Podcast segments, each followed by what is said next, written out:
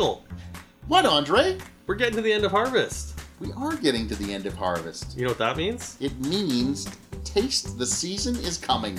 Yep, I really love Taste the Season. I love that passport event, going from winery to winery, eating Mm. delicious food. Food. Mm. You know what I always say? It's really about the food. It is. Yeah. I mean, there's so many restaurants in Niagara on the Lake that have really great restaurants And catering and catering. Food trucks. There's so much. I was just talking to somebody today about it.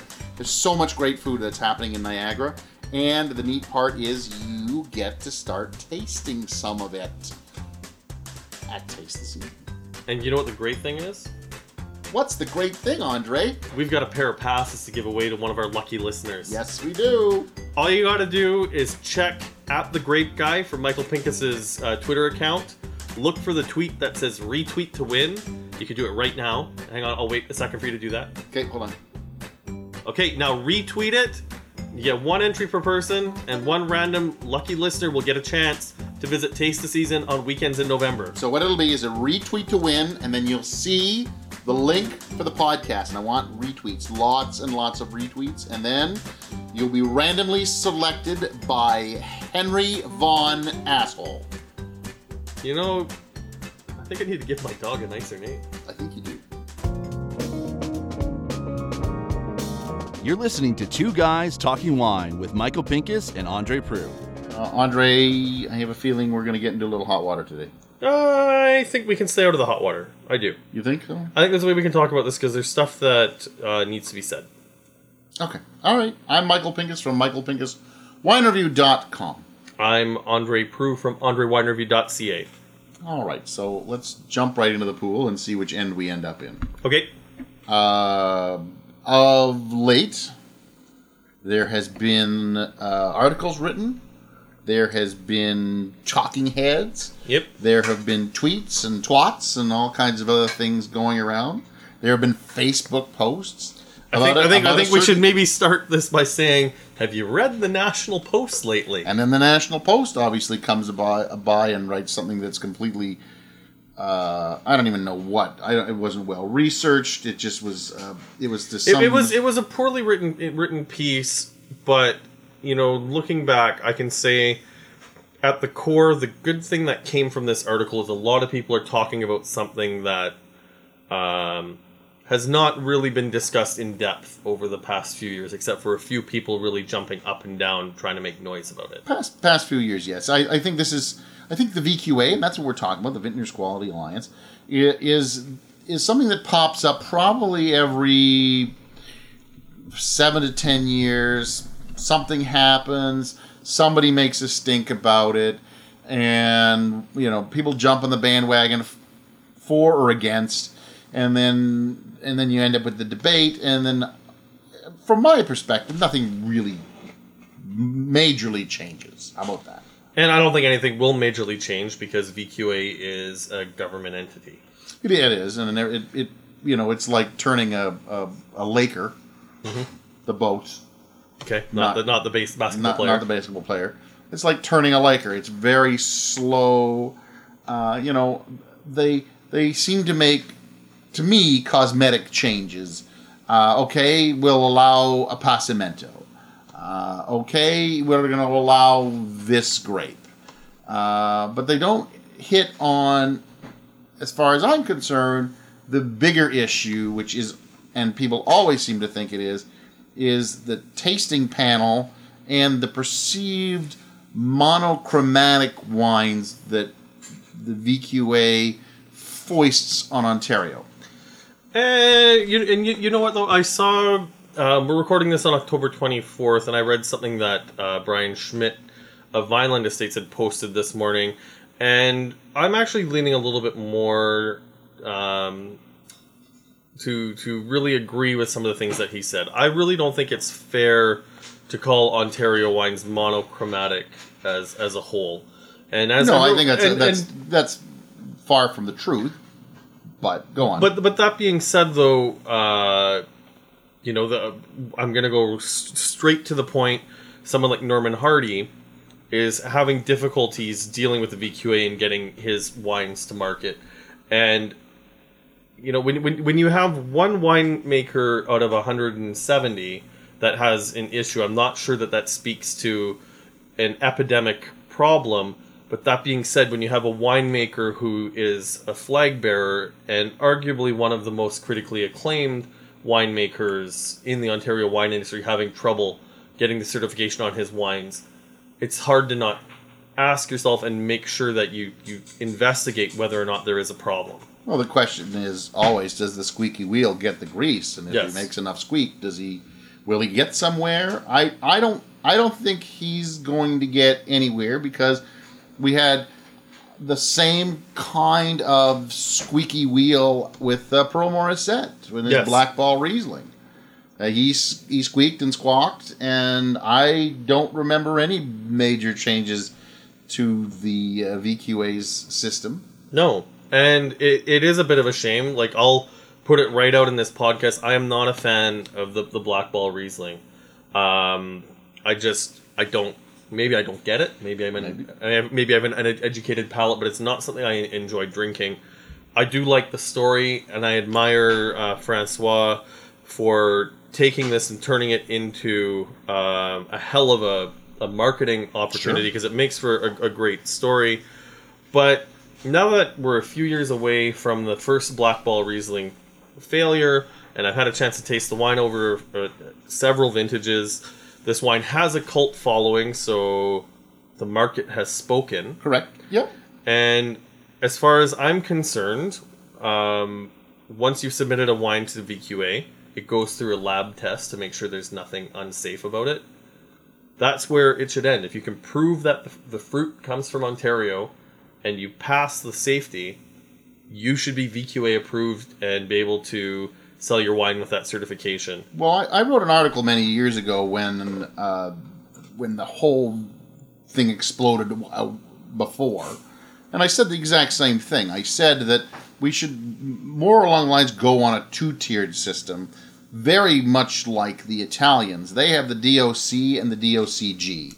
So we have VQA and VQAG. Now, VQA or the DOC just means that the grapes come from that specific region. So if you can prove they're from Ontario, if you can prove they're from the Short Hills Bench, if you can prove they're from Beamsville or whatever else, and show that yes, they have, um, uh, they are from that specific place, then you get VQA. Yeah. because that's what it is. The, the conversation should VQA is about origin, and- Yes. and if you really look at their website, it's about origin. It's not about taste. It's not taste the place. It is just about the place. And then, if you would like to make that step further and go with the DOCG or the VQAG, which you guarantee the now you're talking about guaranteeing quality, where you have a tasting panel that talks about the wine, that tastes the wine, and says yes, this not only you know is from Ontario, which is where they get the VQA part, Yep. but it actually tastes like a VQA wine or an Ontario wine from the Short Hills bench. Yes. It tastes like what it should taste like. It tastes like what the grape tastes like. You get the G of quality. You can charge a little bit more because, you know, you have been taste tested, you paid for that, and Bob's your uncle. Go sell it. I, I- I think that's an, a, a really interesting idea, but I, I think that it's it's putting the the cart before the horse because uh, you and I have, have talked a little bit about this. That one of the big problems with VQA is the fact that in that acronym it has a Q in it, uh, and we now have a, a government um, government entity that decides what is quality um, when the raison d'etre for VQA has nothing to do with quality and everything to do simply with origin. With the place, yes. And the problem with, with, with wine is, as I've said, beyond that uh, chemical analysis of the wines to make sure it's it's safe. That it doesn't You- have uh, uh, anything that'll kill you. Yep. That it doesn't have uh, any anything that's that's off. Yep. Then it should just go through. But uh, I mean, be, beyond that, you have uh, people then who are deciding um, ob- objectively when it's not something that can be measured objectively whether a wine is good or not. I mean, that's why you and I do what we do. There's a certain amount of subjectivity beyond whether a wine is is good, right? Correct. And the reason you pick a, a reviewer or a wine writer is is because you're either your palate matches or you like what they have to say or you don't like what they have to say. Sometimes you just like to see somebody shit all over something.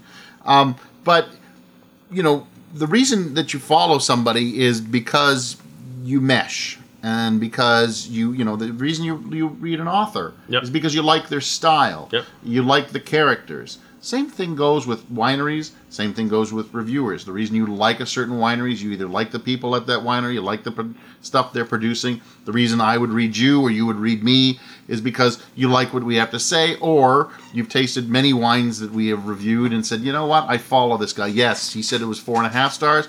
It was definitely a four and a half star wine to me and this one was definitely a three star or or whatever. See, now one of the biggest problems, and, and this is uh, one of the issues that a few people pointed out wasn't touched on in the National Post piece, is uh, the reason why we're so passionate about VQA and the reason why uh, winemakers are so passionate about the VQA is you can still sell a wine without VQA designation, but there are financial consequences to not having your wine pass VQA. And I'm sure a lot of people listening to this podcast may know that, but there are some that aren't.